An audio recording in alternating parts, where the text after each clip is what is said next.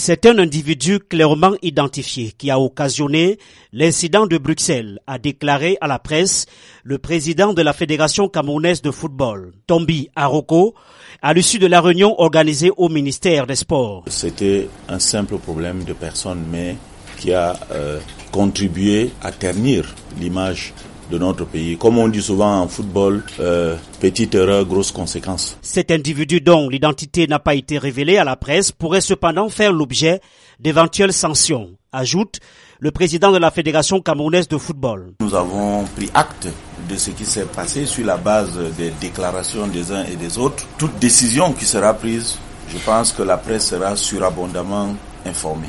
Hugo Bros, l'entraîneur des Lions indomptables, dont l'audition était très attendue, a présenté ses excuses au Cameroun. J'ai peut-être exagéré et j'ai peut-être humilié le peuple camerounais. Mes excuses pour ça. Je pense que tout a été dit et que dès aujourd'hui, on peut de nouveau se concentrer sur le plus important, c'est le sportif. Plus de six heures de conclave à huis clos, la réunion dite interne s'est transformée en un long interrogatoire. La mine fatiguée, le Belge face aux journalistes a levé l'équivoque sur son départ du Cameroun. Je ne veux pas quitter le Cameroun, donc ça soit clair pour tout le monde. Donc dans ce sens-là, je pense que tout est clair. Oublie surtout ce qu'on écrit et ce qu'on dit, que je postule dans d'autres fédérations ou dans d'autres clubs, c'est qu'il y a un grand mensonge. Ce sont les gens qui me contactent. C'est pas moi qui postule.